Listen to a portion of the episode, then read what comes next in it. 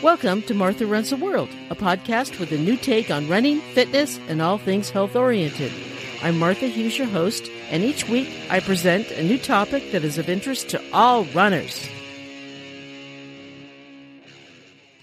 Welcome to episode number 108 of Martha Runs the World. There are a lot of really amazing and exceptional runners out there. When I think of the superstars of runners, I think of Grete Waitz, Steve Prefontaine, Bill Rodgers, Yiannis Kouros, Kathrine Switzer, and a lot more. I think of the people who did things that no one had, uh, has ever done before, that attempted records that no one ever set, that pushed boundaries farther than anyone had ever done.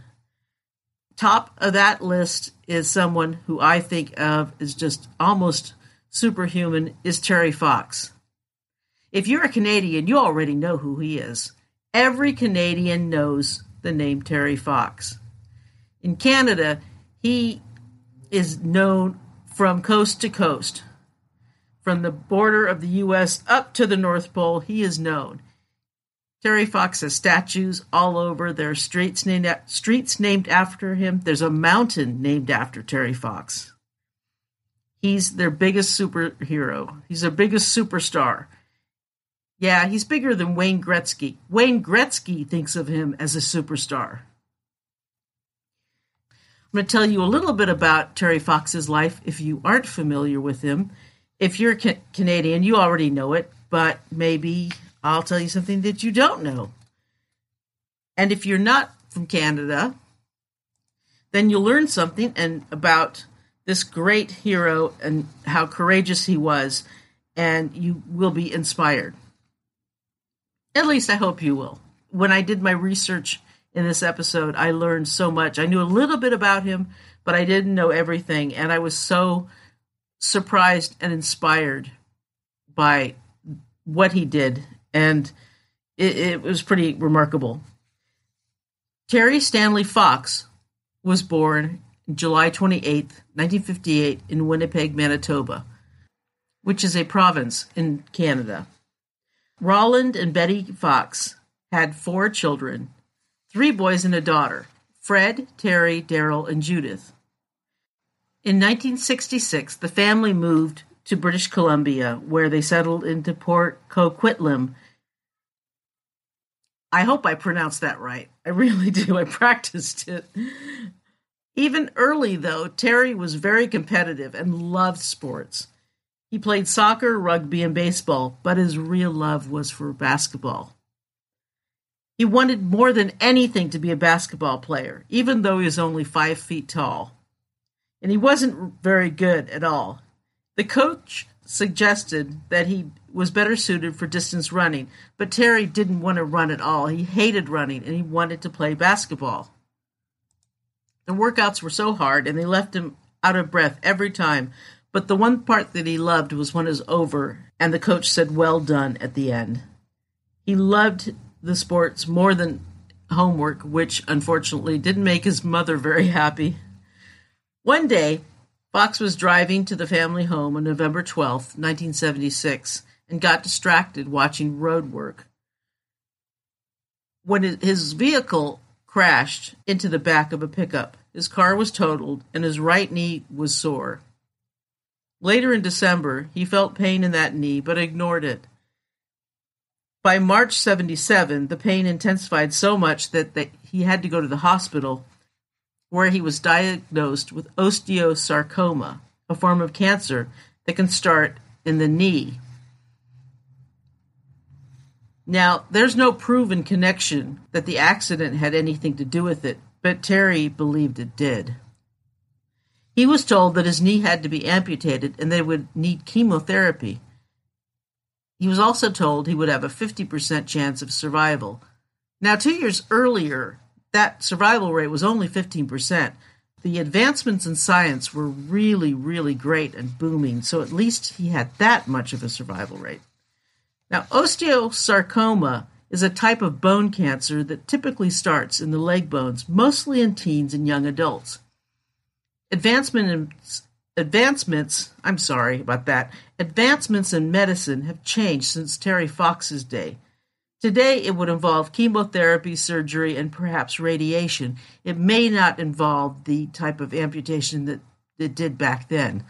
It's a way different world now. It's been a few decades, and there's a lot of improvement in medicine and science. It's still not clear what causes osteosarcoma. This is from the Mayo Clinic website. Osteosarcoma begins when a healthy bone cell develops changes in its DNA. A cell's DNA contains the instructions that tell, it, that tell a cell what to do. The changes tell the cell to start making new bone when it isn't needed.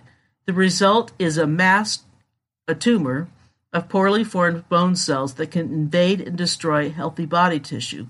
Cells can break away and spread, metastasize throughout the body. Uh, there'll be a link on that in, on the website. After the amputation of his right leg, Terry was walking within three weeks. They were shocked that it was that soon. He was as brave as any young person could be in that situation. He played golf with his father and spent 16 months in chemotherapy, which was really, really harsh. And even though it was difficult to watch others suffer and fall to cancer, so while he was trying getting better, he saw a lot of his friends and mates that he made of falling and not surviving. In 1977, Rick Hansen, working with the Canadian Wheelchair, Wheelchair Sports Association, invited Fox to try out for his wheelchair basketball team. Now, even while he was going through chemo, Fox's energy impressed Hansen. Less than two months after learning to play, Fox was named a member of the team for the national championship in Edmonton. If you've ever seen the documentary Murderball, then you know Canada takes its wheelchair basketball very seriously. The documentary is about wheelchair basketball and the rivalry between the American and Canadian teams. It's intense, and those two teams go at it very physically. It's a great documentary. It's a lot of fun to watch. Fox was named an All Star from the North American Wheelchair Basketball Association in 1980. Rick Hansen was just as driven as Fox. Rick was thrown from a pickup truck and suffered a spinal injury as a teenager. He later competed in the 1980 and 1984 Paralympics, winning three gold, two silver, and one bronze. He embarked on his Man in Motion World Tour in March of 1985, leaving Vancouver, British Columbia, traveling through 34 countries and four continents in his wheelchair and totaling 40,075 kilometers. The night before his surgery, Terry Fox had been given an article about Dick Traum, Traum, I think it is, the first amputee to complete the New York City Marathon. The article inspired him. He embarked on a 14 month training program, telling his family he planned to compete in a marathon himself. Terry trained for 15 months, running 3,159 miles, running until his stump was raw and bleeding, running every day for 101 days until he could run 23 miles a day. He took one day off at Christmas, only because his mother asked him. Once, just before Christmas, when he had run only a half mile, the bottom half of his artificial leg snapped in two pieces and Terry crashed to the pavement. He picked up the two parts, tucked them under his arm, stuck out his thumb, and hitchhiked home. There, he clamped the two parts together and ran another five miles.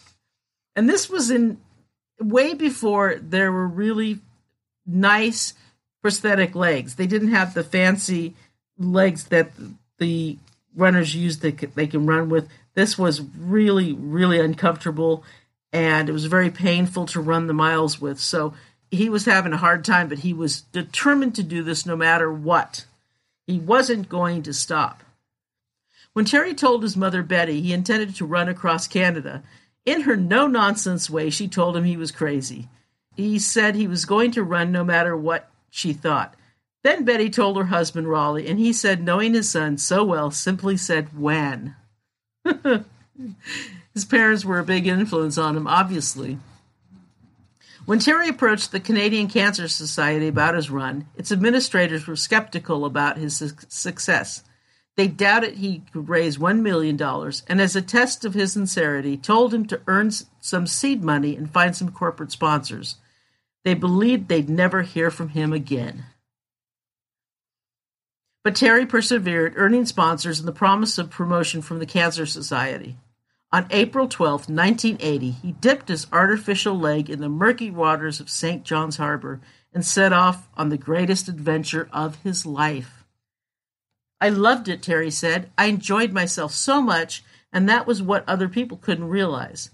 They thought I was going through a nightmare running all day long. People thought I was going through hell. Maybe I was partly, but still I was doing what I wanted, and a dream was coming true, and that, above everything else, made it all worthwhile to me.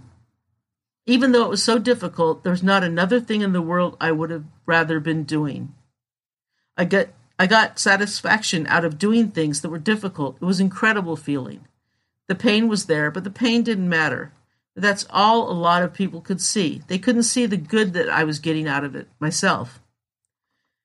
And the people of Canada were latching onto Terry's dream. They wept as he ran by, fists clenched, eyes focused on the road ahead, his awkward double step and hop sounding down the highway, the set of his jaw, unflinching, without compromise, the look of courage. As a woman in ta- Toronto, Canada's largest city, said, he makes you believe in the human race again. And the people of, of Canada did watch. Everybody in Canada came out to watch him. It was like the entire country stopped to watch Terry Fox. He was a phenom for the country. He made the whole country come together as a whole. There hadn't been anything like that in the U.S. since the lunar landing, and they had the big parade for them in, in the 60s. And Canada had never had that. So this was their coming together. This was their moment of the country uniting. One day in southern Ontario, they collected $20,000 on the highway. A man in Hamilton sat in a vat of banana lemon custard and raised $912 for the Marathon of Hope. Okay, that, that that's very Canadian.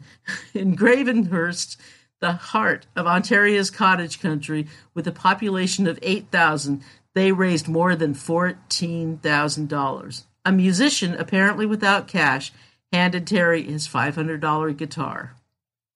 Throughout his run, and even in the months before, Terry neglected his medical appointments. No one could force him to see a doctor for a checkup.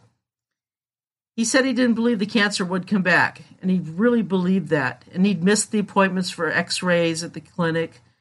And even when he was shivering and said he wasn't cold, he, he just didn't go. For 3,339 miles from St. John's, Newfoundland, he'd run through six provinces and was two thirds of the way home. He'd run close to a marathon a day for 143 days. It was an extraordinary feat for an amputee. Terry's left leg was strong. His right was a stump fitted with the artificial limb made of fiberglass and steel. He was 22. He had curly hair. He was sunburned. He was strong and willful and stubborn. Terry believed that he had won his fight against cancer and he wanted to raise the money to fight the disease. He changed people's attitudes. This was probably the most important thing. He changed people's attitudes towards the disabled. He showed that while cancer had claimed his leg, his spirit was unbreakable. His marathon of hope had started in a probable dream. Two friends, one to drive the van, one to run, a ribbon of highway, and the sturdy belief that they could perform a miracle. He ran through ice storms and summer heat, against bitter winds of such velocity he couldn't move, through Fishing Village and Canada's biggest cities. Though he shunned the notion himself, people were calling him a hero, and indeed he was. He still saw, saw himself as a simple Terry Fox from British Columbia, average in everything, but still determined to finish his race. But then, 18 miles from Thunder Bay, at the head of Lake Superior, the dull, blunt pain had not stopped, and he was tired. And he could not go, go along any more. And he climbed wearily into the van and asked his friend and driver, Doug Alward, who had been there the whole time for him, to take him to the hospital. Doctors in Thunder Bay confirmed that the cancer had spread from his legs to his lungs. He phoned his parents, who caught the first plane to Thunder Bay. Terry was so weak when he tried to walk across the street to a car to get a bite to eat outside of the hospital that he collapsed. The day before, I'd run 26 miles and now I couldn't even walk across the sh- street, he said.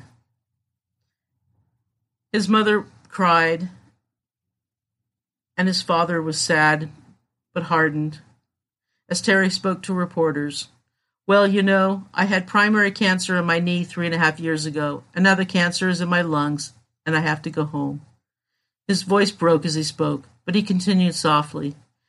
And have some more x rays or maybe an operation that will involve opening my chest or more drugs. I'll do everything I can. I'm going to do my best.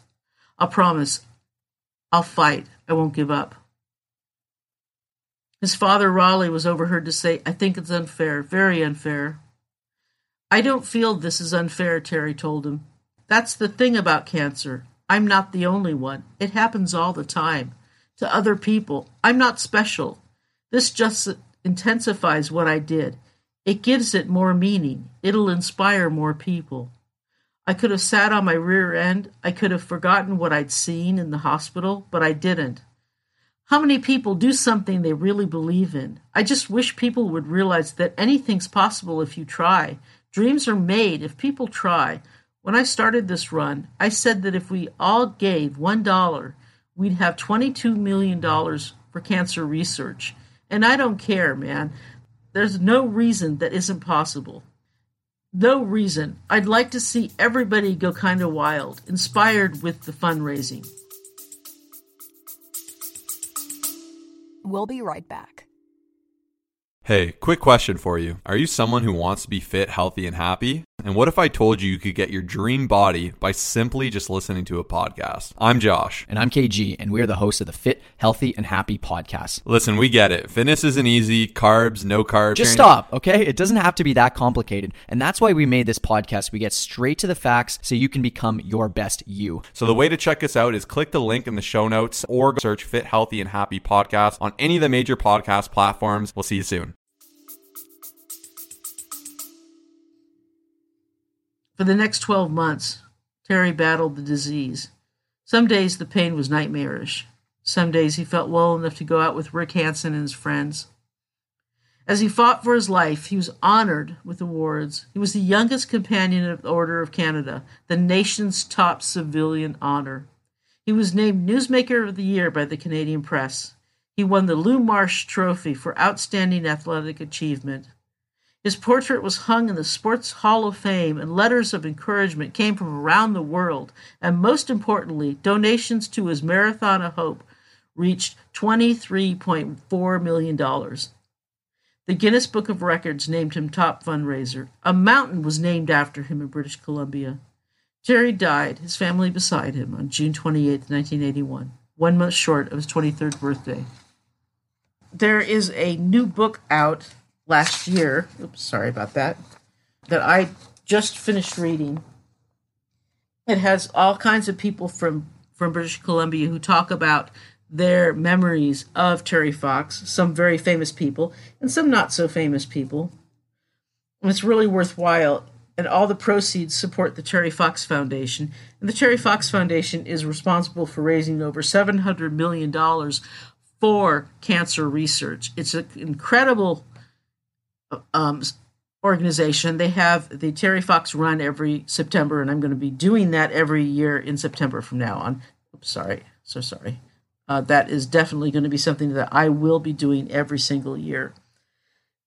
Um, considering that I lost a one a, a good friend last year uh, to cancer, so there is all kinds of people who who wrote something in this book. The people, and they're all Canadians. Uh, the people who wrote it here you may have heard of some of them, you may have not. Let's see.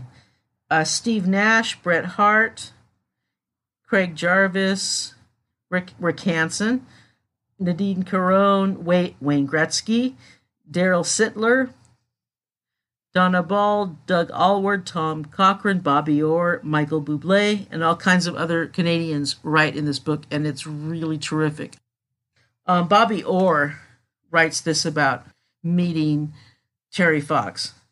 I once read that it took him about 20 minutes of running each of those 143 days before he was able to accept the pain that came along with the activity, and then he would simply bear down and run yet another marathon. Yes, hero is the right word for Terry Fox. We take a lot for granted. The everyday act of getting up in the morning, pulling on our socks, and slipping into a pair of shoes is no big deal for most people. We forget how fortunate we are in many respects. Terry's running shone a timely spotlight on how our needs may differ from others and on those people who find many of the mundane tasks of living a very big deal indeed. And Darryl Sittler, who used to play for the, who was a big, big player in the Maple Leafs, he said this about about Terry. In my home, I have a copy of Ken Danby's famous painting depicting Terry and me at Nathan Phillips Square. Every day I pass it and think, okay, how do I want to live this day and what can I possibly do to make a difference? Ken Ottenbreit is a managing principal of the New York office of the Stikeman Elliott of Stikeman Elliott, a Canadian law firm. He also is the founder and organizer of the annual Terry Fox Run in New York City. He writes here During the process of moving the run to Central Park, I met with the famous organizer Fred Lebow, and you all know who he is, who was the chairman of the New York Roadrunners Club and founder of the New York City Marathon. He knew some of Terry's story and wanted to learn more about the one who started this all meaning that Terry pioneered the idea of raising money for a cause by running, walking, biking, and so on. Fred saw Terry's run as a groundbreaking idea and considered him to be a visionary trailblazer. Terry was one of the first to actually raise funds through racing. So not only did he do this incredibly run, incredible run and show people that yes, just because you may not have both legs. You may have an artificial leg, maybe an amputee. You may have differences. You can still run, but he, you can also help out others by doing this run. He made this a thing. This was never a thing before Terry. And the great one, Wayne Gretzky. And if you know hockey, you know who the great one is. But if you're a runner, you may not know hockey. This is what Wayne Gretzky said about Terry Fox. There are certain people who are put on this earth for a reason, and Terry was one of those people. He pushes us to think outside the box, to open our eyes, to get involved, even if we haven't been touched by cancer ourselves. He raised incredible awareness and put cancer research in the forefront of our minds, and he still does today. Thanks to Terry's efforts, and the hundreds of millions of dollars that have been raised in his honor, we have new medications and better treatments. Having lost both my mom and sister in law to cancer, I am so grateful for him and everything he's accomplished. There are no words that can do him justice, no award or monument in Canada that is big enough or good enough to bear his name. Someday they'll find a cure for cancer, and we'll be able to thank Terry Fox for leading the way. And that's how big. Oh, and that's how big Terry Fox is for Canadians. And that's how big we runners should think of Terry Fox. He led the way. He led the way for runners. He led the way for all of us. And we need to be as brave and as strong as Terry Fox. And when I'm feeling sorry for myself, when my hip is particularly painful, I have to start thinking about this. And I have to start thinking about the incredible efforts and the incredible sacrifice and, and courage and determination that Terry Fox went through all those thousands of miles. And I hope you do too. If you're going through a tough time, I'm saying don't injure yourself on purpose, but if something is hard and you don't think you can finish it, take the courage of Terry Fox and finish it. And I want to finish this episode up, conclude this episode up with with uh, a poem. First, for all the, the links that on this episode, you can check out martharunstheworld.com for all the links as usual. And if you want to email me, you can at martharunstheworld at gmail.com. And I'm going to finish up, conclude this episode with a poem from Margaret Atwood, another Canadian, called The Longest Mile. The last mile is the longest mile. Tis then we weaken. We lose the strength to run the race. We doubt hope's beacon. Shall we turn back from this dark road? Footsore and weary, when deep despair has drained our faith and all seems dreary, shall we give up the narrow path, the plodding byway, choose swift transport and false delight, destruction's highway? Shall enemies erase our life, our message bury? And shall they quench in war and strife the torch we carry? Take heart, O dusty travelers, though you may falter, though you may be felled along the way, you'll reach the altar. Race on, race on, through eyes grow dim, and faint the chorus. God gives us nature's green applause, such will restore us. For in the effort is the goal, tis thus we're treasured. He knows us by our pilgrim soul, tis thus we're measured.